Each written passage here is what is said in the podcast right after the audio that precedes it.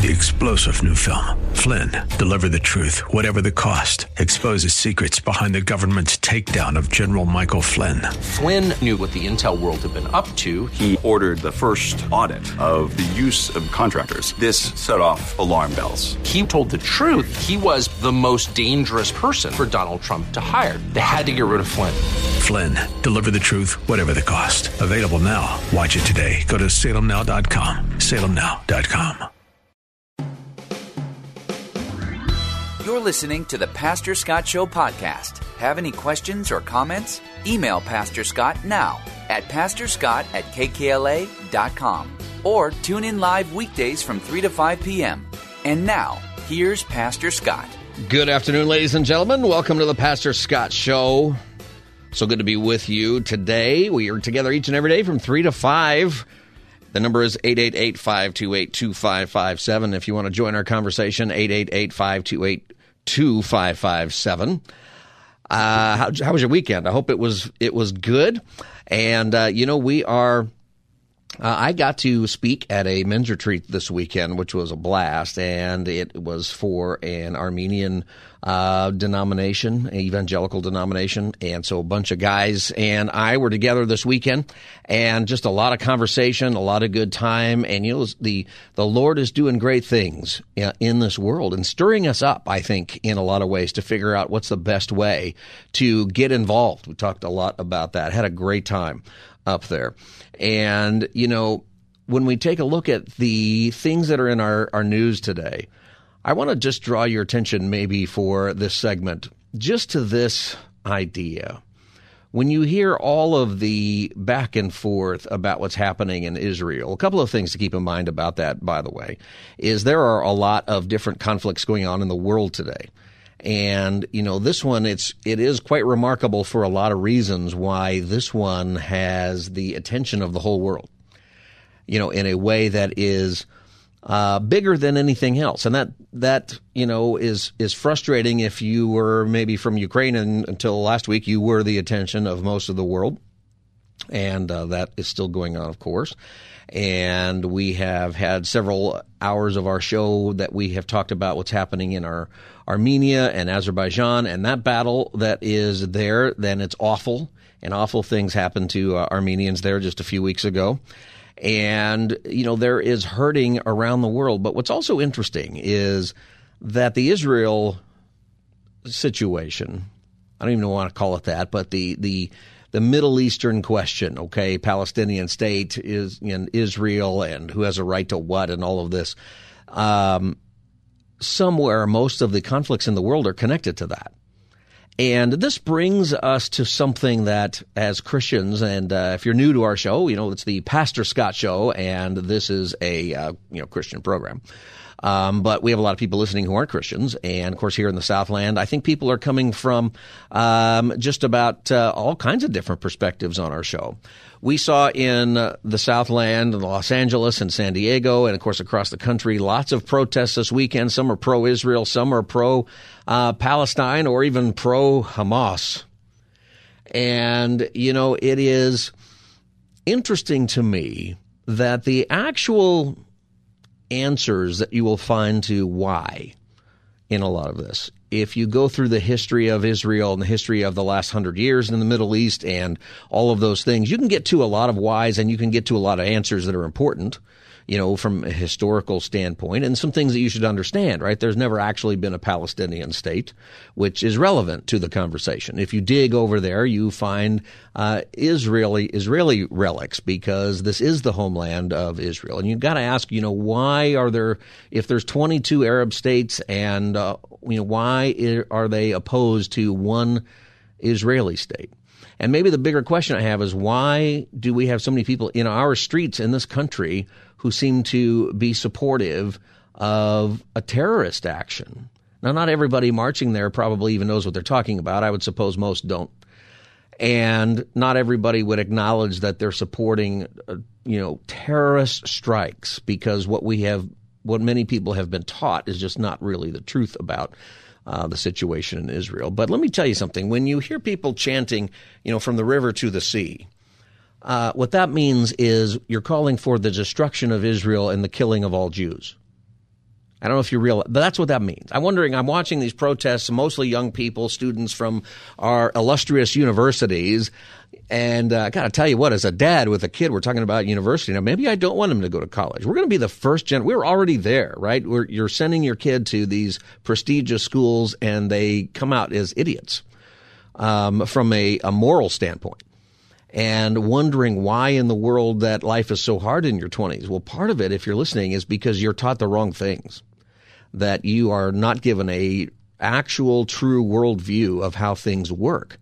Not just the Palestinian situation, but uh, just about life. I mean, if you're if you're going to a school and they're teaching you that uh, men can have babies, you that should be a light bulb should go on that you are learning perhaps other things that are not actual, not in reality. And I'm watching this and I go, how many people who are chanting these things, intifada, intifada, and, you know, what do you think that means from the standpoint of somebody who is um, Palestinian actually or from Israel? What do you think that, that means?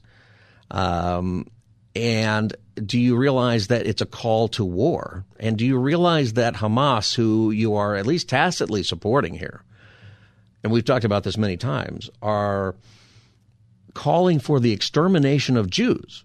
That's what this is right? It's not about you know if you if if Palestinians want just a state, they've been offered this state five times, and they've turned it down every time, and every peace plan falls apart. And it falls apart because of the rejection of the peace plan, because the actual goal of, of groups like Hamas or Hezbollah or the or the Iranians, which are a big part of it now, is to kill Jews and wipe them off the face of the earth and have no Israel. Period. No Jewish state. And that's not the opinion maybe of everybody who's thinking this through, but that is what's going on. And part of the reason I think we're confused about this is because we aren't getting into the religious worldview of fundamentalist Islam. The idea that the Hamas charter says to kill all of the Jews wherever they are hiding and quotes part of uh, Quran and that interpretation for different things. That the entire charter of Hamas is to destroy Israel and Jews wherever they live and to reject, it specifically says to reject a Palestinian state. Did you know that? That's why they don't govern. That's why, you know, if, if Gaza wanted to be a state or the West Bank or wherever the, the land is going to be, if Gaza wants to be a state, all they had to do in 2006 is start to govern themselves and put in infrastructure and uh, stop terrorist attacks. And if the view that the Israelis are the terrorists is correct, then what would have happened is the world would see, hey, Gaza's just trying to put a country together and you guys keep attacking them. And the world would not be on the side of Israel temporarily. And I say temporarily because I think what you see in these marches is that the world very easily will come against Israel. And if you're wondering why that is, you have to have a worldview that includes religious points of view. I'm reading several things about Israel right now and the, and the Palestine and getting different perspectives on things. And I'm surprised at how much of it sort of glosses over the religious question here. And I think the religious question is the whole thing. That this is a 5,000 year old problem. There are a whole lot of things related to this. But if you don't understand fundamentalist Islam and you don't understand the history of Israel from a religious standpoint, if you don't understand what even what the Bible has to say about the future of of Israel and how central that is, then you really can't understand this problem. I would encourage you to study that. What do fundamentalist Islamics think about this? What do these nations actually believe? What is it that different perspectives in Judaism believe? What is it that Christianity teaches?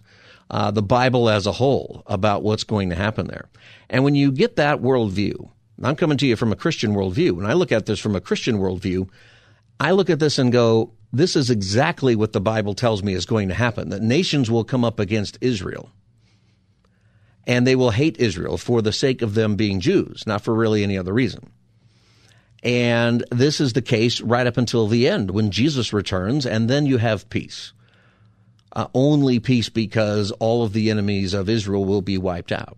Somebody asked me today, you know, why do you think so many people will very easily turn and follow the Antichrist which in Christian teaching we would say is at the end, and there will be one leader. Most Christians believe there's a lot of different ideas about all this and the timing of it, but they believe that there will be somebody who represents uh, the the uh, the devil effectively, and I believe in my studying and my teaching on this is that at the end times, people will understand that those who follow the Antichrist are explicitly anti Jesus and anti God, not just even anti Israel, but that it will be known that it won't be a, a mistake. You won't be you won't mistakenly get the mark of the beast. You'll know exactly what you're doing. And if you're watching this right now, you go, well, this is why.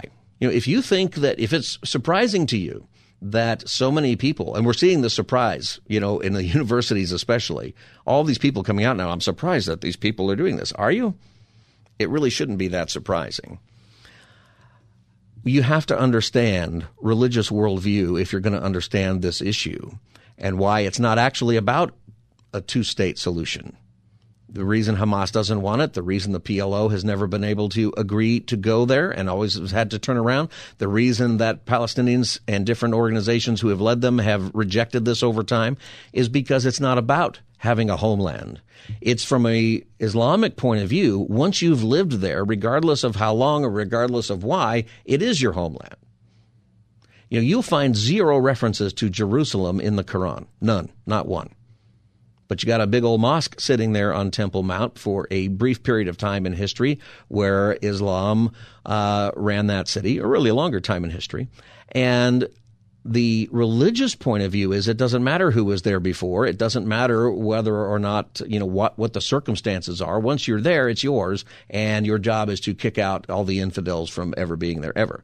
And you have to understand that it's not just Jews ultimately. If you got rid of all the Jews, well, then it would be the Christians you really got to understand if you are, uh, you know, LGBTQ, those are the people marching and these things I'm just stunned about because they'd kill you if you were doing that in Gaza. You have zero rights. It would just be, it would be brutal.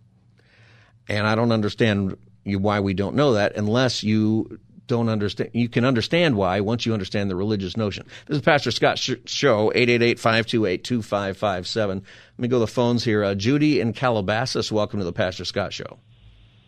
Hi, thank you for taking my call. Hi, Judy. Um, I'm a 20 something year Christian, and I live with an Israeli Jewish roommate. And, you know, I've she knows that I'm a Jesus believer. She's been to church actually with me, like at Easter. But she's saying now, how can you believe in a God that would allow this, you know, catastrophe to happen in Israel? And I really don't know what to say. You know, I'm posting psalms, you know, about God never uh, sleeps nor slumbers, and it's like if that's true, then how did He let this happen? Yeah. Well, you know, part of uh, I think the answer to that, and that's a hard question for anybody when it comes to God, right? A lot of people ask that question: How can God let bad things happen? Um, in general, you know, people will ask that about situations in their own life. Or why did God let this happen to me? You know, if and this it's was so heinous. Yeah, this is such a heinous thing. You know, I think that you know, particularly with with your roommate or somebody that maybe a listener knows who is Jewish, you have to go through uh, the Bible and you have to realize that Christians and Jews share these same texts. We just have a different interpretation ultimately about who the Messiah is and you know what that Messiah is going to do. And there's various differences here. But if you read your Old Testament, then you understand that God made promises and made promises about to Israel as a people. You understand the first thing you understand is that God's the creator and he created um, this was before there was any differentiation of people groups. Okay, there were there were men and women. That was it. And you have the the fall of man where sin comes into the world and there's a consequence and part of that consequence is war and violence and you have part of human nature as being very brutal all through history. What's remarkable to me is when you look at the brutality of what just happened in Israel, or the brutality that you saw with ISIS or you know other terrorist groups, or even the brutality that you've seen with other countries, even in war. Uh, every war has its atrocities, even from the good guys. You know, we have not been innocent of everything, even when we've been justified in, you know, legally justified or in a just war principle kind of thing in war. right? Well, there, one thing. Yeah, go ahead. Sorry. One one thing in the Old Testament, as I'm reading it, is several times, you know, when uh, he let the Babylonians take, um, you know, the Jews into captivity, and the thought crossed my mind, a horrible thought, is this could this be judgment? And I heard a pastor suggest that, and that's horrifying. You know, I would say this that this is more or less the path that the world is on towards its final days. If you read through the Old Testament, there is judgment because Israel at different times decided not to serve the Lord. And that is there is something built in in God's judgment that is when we do not follow what we're told. I mean, even now, if you go into Romans chapter one and you have the hardening of hearts of people, it's not just Jews; it's it's Jews and Gentiles and everybody. When we do not accept the way things are, uh, the what what is true about how we should act, we will suffer consequences from that, and ultimately, God gives us over to our desires. And that sounds very harsh, but you have to realize you are choosing it, right? You're rebelling against the Creator who loves you and who has given you a way to navigate this life. And if you rebel against that, there will be consequences. That's just a natural part of things. Um, a really good study of the Old Testament and what happened in all the empires will show you that. Let me give you an example. I know this is this is a lot, but in in Second Kings about sixteen, you have the Jewish people and the priest and the king of Israel. His name is Ahaz. You know, we're coming up on Christmas, so let me give you this this thought here. You know the the passage in Isaiah that says, uh, uh, you know, the child will be born of a virgin, and it Right, predicts right. the coming of Christ ultimately. That prophecy in Isaiah is given to King Ahaz. King Ahaz, you can read the rest of the story in Second Corinthians uh, or Second Kings uh, 16. Ahaz was besieged by a whole lot of other nations, but Ahaz was supposed to. What Isaiah was telling Ahaz, uh, is that Isaiah nine or six? It's one of those. Um, the way this works is I is Isaiah was telling Ahaz, you don't have to make commitments with these pagan nations that are around you in order to defeat the Syrian leader. The Syrian leader, Assyrian leader, was a guy named Tiglath-Pileser III. He was a bad guy, and the whole world was fearful of him. And he was coming up against Israel. He made a deal. King Ahaz eventually makes a deal with Tiglath-Pileser that says, if you wipe out my other enemies, that are to the south, then um, we will have an agreement together. And he does. And Tiglath-Pileser wipes out all of Israel's enemies. And what ultimately happens, though, is Israel becomes a vassal nation to Assyria, and they fall right after that.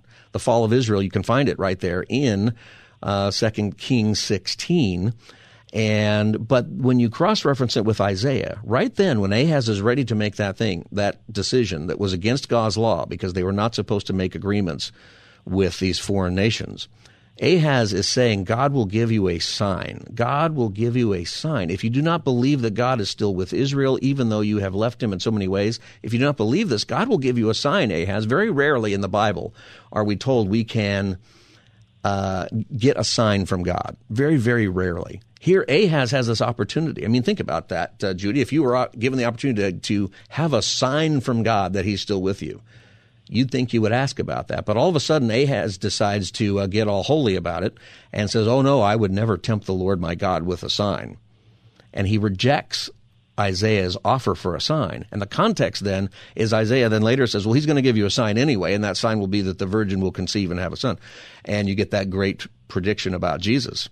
Uh, the sign ultimately that Ahaz gets, that all Israel gets, that we get, even as uh, the Gentile that I am and, and you are, is that God so loved the world that he gave his only son that whoever believes in him would not perish but have eternal life. And Jesus is that sign.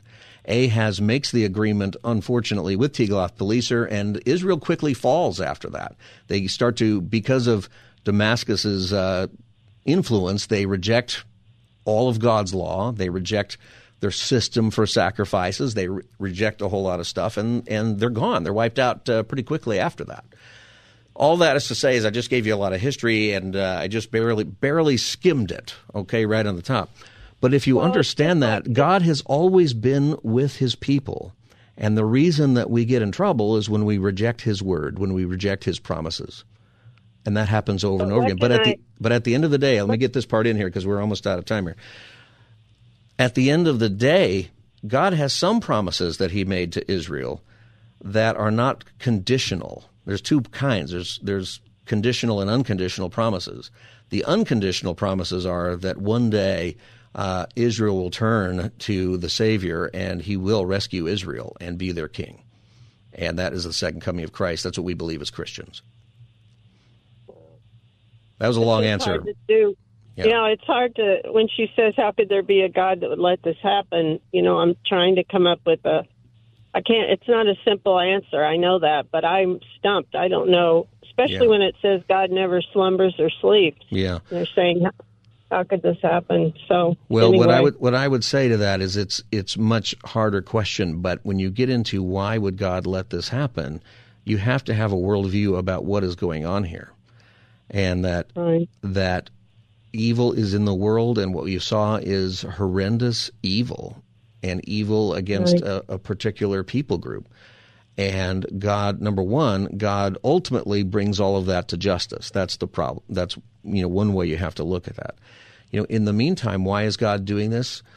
Um, part of it is that He wants to to uh, let us know who He is, and He gave us an opportunity to not have these things happen. But but if we reject Him, that is part of the problem. It's a much bigger answer to that, and I'm running into a break here, so I'll I'll say more about it as we continue. But Judy, don't give up that fight. Uh, I don't want to call it a fight. Don't give up that discussion with your roommate because Okay. remember to let her know that God has promised that there would be salvation for Israel over and over and over in spite of themselves. And I just think Jews right now don't want to hear that. They just want, you know, well, they don't, but that's so hurting. Yeah, but you know, it's you have, to, and that's probably not the right conversation right now to have, really, because of the injustice that here is done. But with respect to your roommate, you know her well enough to know when she asked the God question, that's the reason that He is going to to bring justice to these situations. That's the promise, and the world is is barreling towards the culmination of all of that. It really is. Right. All right, I got to take a break, Judy. Okay. Judy, thank you for your call. Scott. All right, this is the Pastor Scott Show. The number is 888-528-2557. I see your calls on there. When we come back, we're going to take a little break from this topic, but we'll come back to it. We have Andy Bales here, and he is the uh, executive director and president of the Union Rescue Mission, and we're going to talk about uh, homelessness in in uh, Los Angeles and where we're at with all of that. We'll be back as the Monday edition continues. Stay tuned.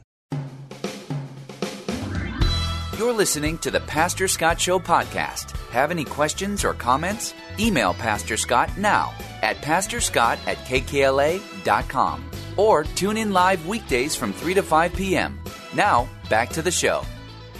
Welcome back, everybody. Pastor Scott Show. Number is 888-528-2557. And uh, we're waiting for Andy Bales to join us here in a minute. We'll talk about homelessness and and that. And uh, he's from the Union Rescue Mission.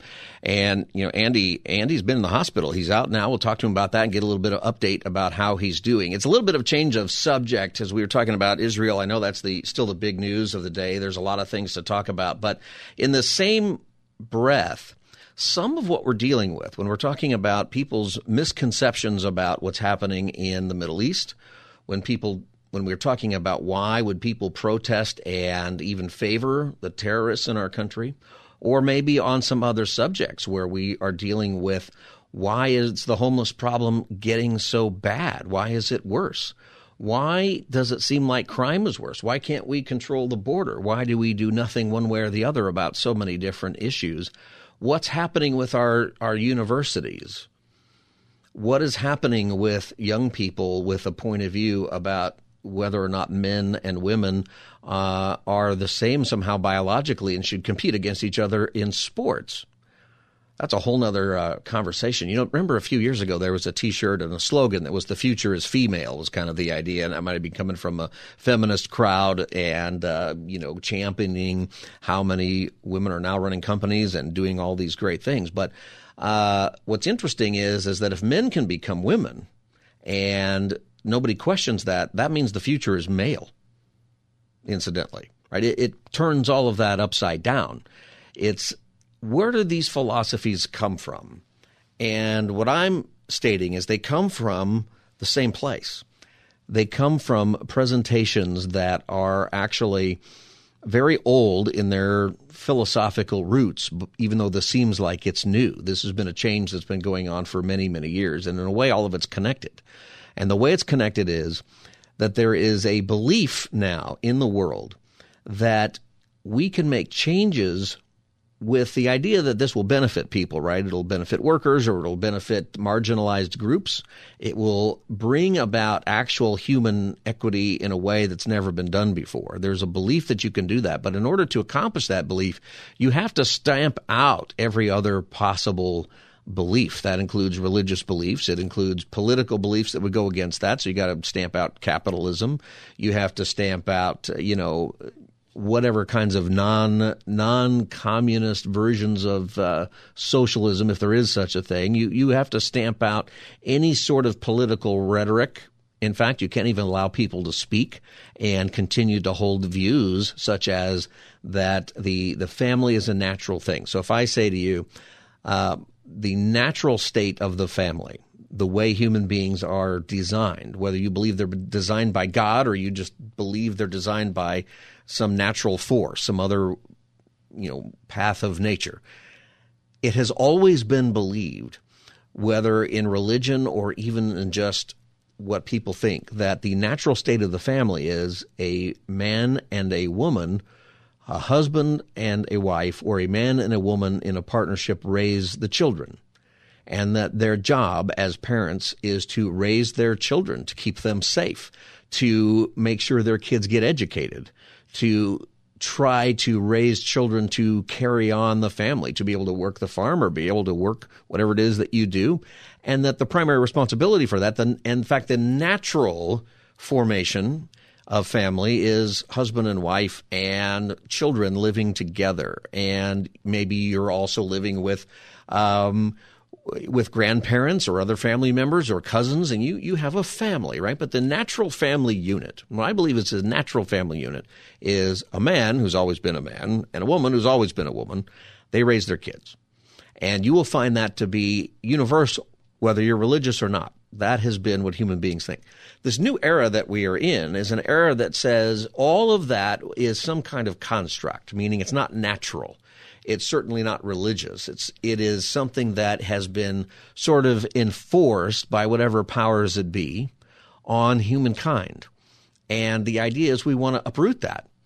The idea is that if you're going to uproot that, then you you create philosophies that would say that men and women are not biologically different, even though they, they clearly are, you would say. But we have people today, in fact, you know, there are I'll play it maybe a little bit. I think we might have Andy here in a minute. But some, you know, there's a man who is in the state house in the state of Wisconsin who's been going viral lately with the, the things that he's had to say about uh, men and women. And he's arguing that there's really no difference. I'll come back to that in a little bit, but you, you've heard this before, right? That there's there's people who are actually arguing that it makes no sense. He says that if you are that women just need to try harder to compete against men. You know, the entire reason there is women's sports is because that doesn't make any sense. That people who think that it's wrong that a male can now become you know, say that they identify as a woman and then join women's sports and then win championships all of a sudden and take scholarships away, that people who raise daughters who now are offended by that, that somehow they're being selfish. You know, where do those views come from? Well, they come from the same place, the same place that is arguing that homeless people um, don't need to recover necessarily from their addictions that there are ways to help homeless people uh, without taking away their right to get stoned, without taking, without requiring recovery or sobriety. And the reason it keeps getting worse is these philosophies have infiltrated our education system and now are within our leaders, and that's been going on a long time. But all of this breakdown in society is connected to the same thing.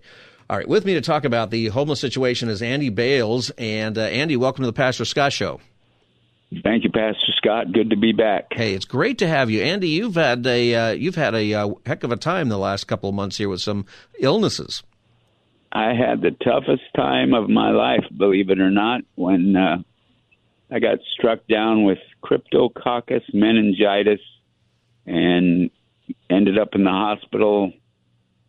I was so wiped out I couldn't do social media or email or text for a couple of weeks and didn't know whether I was going to make it. And yeah. uh, I'm having to learn how to walk again. I learned once how to walk on prosthetics. I'm having to learn how to walk all over again, and I'm trying to recover the best I can. And I'm I've been back to work a couple couple of weeks and gaining strength every day and trying to gain more strength. Well, Andy, we've been praying for you, and we missed you at our pastors' breakfast, where the KKLA so pastors, sorry, or uh, the the conference, not yeah. the pastors' breakfast, but the uh, uh, leadership conference. But uh, yeah, you know, we uh, mostly we're glad that you are recovering. So uh, we want to keep praying for you. And if you're listening, Andy Bales is the president and chief executive officer of the Union Rescue Mission downtown Los Angeles. Um, you know, Andy, we have been talking about philosophical differences on all kinds of things in our culture, with with the difference between men and women in sports, um, and even the difference of opinion of you know what's happening in the Middle East. And there seems to be philosophies that have been taught and learned and being taught as true that even though they don't work, and talking specifically about homelessness here, we seem to keep going down the same path. Um, but in our most recent conversations, you've suggested that maybe there's a crack in that, that maybe there's some people willing to listen to a better way to deal with homeless. How's that going? There's a crack in it, and there's, uh, as you said, there's a great divide, but recovery's on the comeback. Uh, Mayor Karen Bass has shown a stronger emphasis on recovery. Governor Newsom recently uh, announced the care court to intervene when somebody is gravely mentally ill or addicted. Um, there are flashes of hope, but as you said, those folks on the other side are going to do everything they can to to break down our society, to to take us to anarchy, and they will fight tooth and nail to continue on a road to destruction. So it's going to take tremendous courage from the, the Mayor Karen Basses and Governor Newsom's and and others of the world keep emphasizing recovery uh, as the way to go. And uh, it doesn't mean you give up on people when they stay in their addiction, but you want them to keep trying and you show grace and accountability, but but you want them to keep trying. You don't want to just enable them to kill themselves yeah. on on drugs. And do you feel like that is where philosophically we've been? That you know, to put it bluntly, that the idea of um, harm reduction, um, which is what is the philosophy that leads to giving people you know clean needles or access to drug paraphernalia, even access to drugs, those kinds of things. Is that a fair thing to say that we're just uh, allowing people to kill themselves? Yes, we're we're enabling them to go down a path of destruction. Uh, it's almost as if we're setting them up in hospice to just stay high the rest of their lives. There has to be some intervention and hope for recovery, and uh, and our our recovery movement, the North American uh, North America Recovers movement, is gaining strength in Portland and Seattle and Denver. Um, some in LA. They're they're going to have a conference in Denver soon. So there's always hope, uh, but but it's it's a tough tough road, kind of like me trying to recover. Yeah, it's it's a tough road to move our country toward recovery rather than um, drowning our sorrows in either alcohol or drugs, and it's both. I mean, alcohol is the most legal drug we have and the most deadly drug we yeah. have in America. And uh, when we realize that, we will we will start making some progress. Yeah, Andy, are you able to stay with me over the break? I'm, Sure. Can you do that? All right. Thank you. When we come back, I'd like to talk about uh, you. You briefly mentioned uh, Governor Newsom signing, I believe it's Senate Bill 43, that changes terms of eligibility for conservatorship, and maybe you can help us understand what that means a little bit. Yes. Okay, this is the Pastor Scott Show. My guest is Andy Bales. He is the president CEO of Union Rescue Mission. You can go to urm.org to learn more and uh, to give to the Union Rescue Mission. They do a great job, and they are doing this the right way as far as helping homeless people uh, and people with grave addictions and serious addictions. urm.org. That's the Union Rescue Mission website. We'll be back with Andy Bales as the Monday edition of the Pastor Scott Show continues. Stay tuned. You're listening to the Pastor Scott Show podcast. Have any questions or comments? Email Pastor Scott now at pastorscott at kkla.com or tune in live weekdays from 3 to 5 p.m. Now, back to the show. Welcome back, everybody. Pastor Scott Show, and good to be with you. With me is Andy Bales. He is the president and CEO of the Union Rescue Mission. Andy, welcome back. Thanks for being with us today. I know you're recovering from uh, a long illness. Thank you, sir. Yeah. So when we have a conversation about homelessness on our show, we often we often get calls from people who say, "Why can't we just, you know, force people into rehabilitation centers or put them in jail or do something to put them?" People have ideas uh, to put them on military bases or to just take them and put them in camps where they can get help. Uh, it's really not that simple to do that. Recently, though, a law was uh, passed. Gavin Newsom signed Senate Bill 43 that updates the terms of eligibility for conservatorship uh, and the definition of gravely disabled. What does that mean? Help us understand what conservatorship is, gravely disabled, and what does that mean for helping people who are in serious shape, who are homeless or on drugs. Yes, let me let me start with gravely mentally ill uh, or addicted. Is somebody is a danger to themselves or others unable to make a rational decision to care for themselves, to save themselves. And um, so if I have a friend on the streets who's displaying that kind of behavior, I can petition the court to have them appear in care court. Okay. That's the way I understand it. And this is a um, a move back in time for me to 30 years ago in Des Moines when I would meet people that were a danger to themselves or others, and I would go to a mental health referee, and we would appear before the mental health referee, and I would present evidence, and they would present evidence, and I think I was 20 and zero in helping someone get off the streets. Things were simpler back then. But we've lost that kind of common sense and sensibility, and we've allowed people to stay on the streets, destroying themselves for many years. And uh, we are our brother's keeper. The answer to that question from God is yes. And Proverbs 24:11 says that if you see somebody stumbling toward their death and you don't intervene, that there's a judge in heaven who will judge you based on your actions and, and your heart in the situation. And so my clear instructions are to always intervene when somebody's heading toward death. Hmm. And I believe that's the objective of care court to to enable and I've said it will work if they add enough beds and enough staff, and they will leave the free flow of alcohol and drugs and harm reduction out of the equation.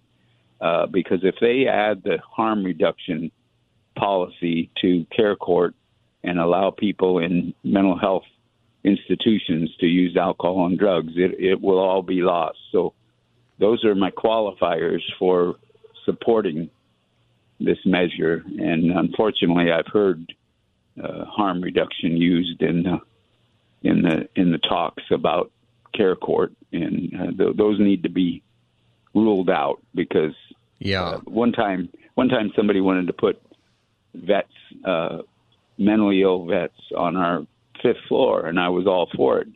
And I said, but are you under the harm reduction model? Are you going to allow them to use alcohol and drugs? And they said, yes. I said, what good would it do to put mentally ill veterans on our fifth floor and allow them to continue using uh, substances and alcohol. And so we didn't we didn't allow the the deal to happen because Yeah. it's it's just irrational. It doesn't it doesn't make sense. Um, Why do people the other- continue? Why do people continue to support that? You know, that because to me that makes no sense at all. You know, some we we have some buildings, you know, that the city has bought to move people into, but they can't fill them, and part of it is because of the same thing. If you won't ban people from using the drugs and alcohol or other things, other behaviors, why would anybody who wants to recover actually move in there? yeah, we have people sitting on the street because of the chaos that's going on inside uh, the permanent supportive housing units with Yeah. the harm reduction Yeah. Model. And the other question about uh, care court and You know, it was the what does it what does uh, conservatorship mean? So what happens? Oh, yes, thank yeah, you. What Let happens? me give you that? a great example. Yeah. So, 2006, uh, uh, Carol Ann Reyes was dumped on Skid Row. She she had dementia. She had a low grade fever. Uh, she had high blood pressure, and she was in a hospital gown. She she was wandering down the streets of Skid Row. I called the police, told them that a woman had just been dumped by a hospital. One of my staff went out and rescued her so that she wouldn't be scared. A, a, woman went out and rescued her. We got her off the streets. Uh, everything that should have happened to her happened to her after that. Uh, sh- that should have happened to her before. She was assigned a custodian, which is much like the conservatorship, a custodian to look out for her while she was in the hospital and help her, walked alongside her, and and helped her get in a group home. So it's that kind of a uh, care that that comes Yeah. when somebody can't take care of themselves. A, a brother or a sister comes along beside them and and looks out for them. Why has it been uh, so difficult to uh, make this happen? I mean, I, this seems like an obvious way to help the people who are in the most severe care who do not have family or people willing to help them. I, we shouldn't give Yeah. up on them, right? Right. The group of activists that you described, they fight for the rights of people to do whatever in the world they want to do use drugs and die, be mentally ill on the streets. They think that's freedom um, when it's not freedom to be on the streets. We don't even allow uh, animals to live like that on our streets. Why in the world would we allow a precious human being to suffer and die on our streets? And and th- there are comebacks. I mean, I've seen people go into the hospital and recover and become brand new people Yes. uh, with care, with intervention. But you're not going to get there if you don't intervene. That's right. And you know, Andy, I appreciate you saying that and uh, for fighting this good battle. I talked to a uh, a social worker who um, she said two things. You know, she kind of gave her like public answer of what to do, but then she said actually there's no hope for any of. She said off the record there's no hope for any of these people. And I thought, mm-hmm. well, there's no hope in the current way that you just described. We have to do it, but there is hope if we're willing to do what it takes to help people. We had eleven. We had eleven moms graduate from Hope Gardens Saturday morning. One mom was using so badly that she would leave her older daughter home to take to take, take care of the other kids. So badly, she was using for so long. Her older daughter missed three years of high school. Her kids were taken away. She poured herself more into drugs was devastated. But she told me the other day, Andy, you saved my life. I called you a year ago. You connected me with your team. They got me to Hope Gardens. I, I went to treatment for six months, and then I went into Hope Gardens. And today, the courts gave me back my kids. There is hope There because is. there are miracle turnarounds There are. in people. Well, Andy, I so appreciate uh, your ministry and what's happening at Union Rescue Mission, and I know what's happening at other similar ministries around. Uh, everybody listening, you can learn more by going to urm.org, urm.org. That's the Union Rescue Mission uh, website. And Andy Bales is the president and CEO of the Union Rescue Mission. And Andy, I'd like to pray for you before we go. Thank you, sir. Let's all pray for Andy and uh, his ministry. God, I thank you for Andy, and God, I pray that you would continue his healing. We pray that he would regain his strength, his ability to walk after this suffering from the meningitis that uh, was in his life. We're thankful, Lord, that he is uh, back to dealing with these issues. And I pray that you would continue to use him and others to influence a change in our thinking. Because as Andy said, your word tells us that we can rescue those being led away to death, that we can hold back those staggering towards slaughter. And we see this so often here in our town. I thank you for the Union Rescue Mission and others who are doing your work, Lord, at uh, rescuing people. I pray that we never lose hope. In Jesus' name, amen. Andy Bales, thanks for amen. being with us on the Pastor Scott Show. Thank you, Pastor. All right, Andy. Andy Bales, uh, we're glad to have him. We uh, his his health it was pretty scary. What happened to uh, what happened to him? We're so glad that he is recovering. This is the Pastor Scott Show. You can get uh, the podcast of this program by looking for the Pastor Scott Show wherever you get your podcast. Just click subscribe, and uh, you can follow along uh, with us there. You can also follow me on social media. Just look for at Pastor Scott Show, Facebook, Twitter, or Instagram at Pastor Scott Show, and you can watch us live. By the way, right now on KKLA.com. When we come back, we'll get back to the Israel issue, and uh, we'll take your calls on that. The number is 888-528-2557, 888-528-2557. Pastor Scott Show will be back as the Monday edition continues. Stay tuned. Three star general Michael J. Flynn, head of the Pentagon Intelligence Agency, knew all the government's dirty secrets. He was one of the most respected generals in the military. Flynn knew what the intel world had been up to, he understood its funding. He ordered the first audit of the use of contractors. This set off alarm bells. The explosive new documentary, Flynn, Deliver the Truth, Whatever the Cost, uncovers the facts behind this scandal. Flynn told the truth. He was the most dangerous person for Donald Trump to hire. I find out the worst enemy that I'm going to face in my life is right here in America. They took my assessment and they wanted me to change it. And I was like, I'm not changing it. They had to get rid of Flynn. With in depth interviews, archival footage, and never before seen personal records of the man behind the headlines. I just felt like I was drowning. Flynn, deliver the truth, whatever the cost. Available now. Watch it today. Go to salemnow.com. Salemnow.com.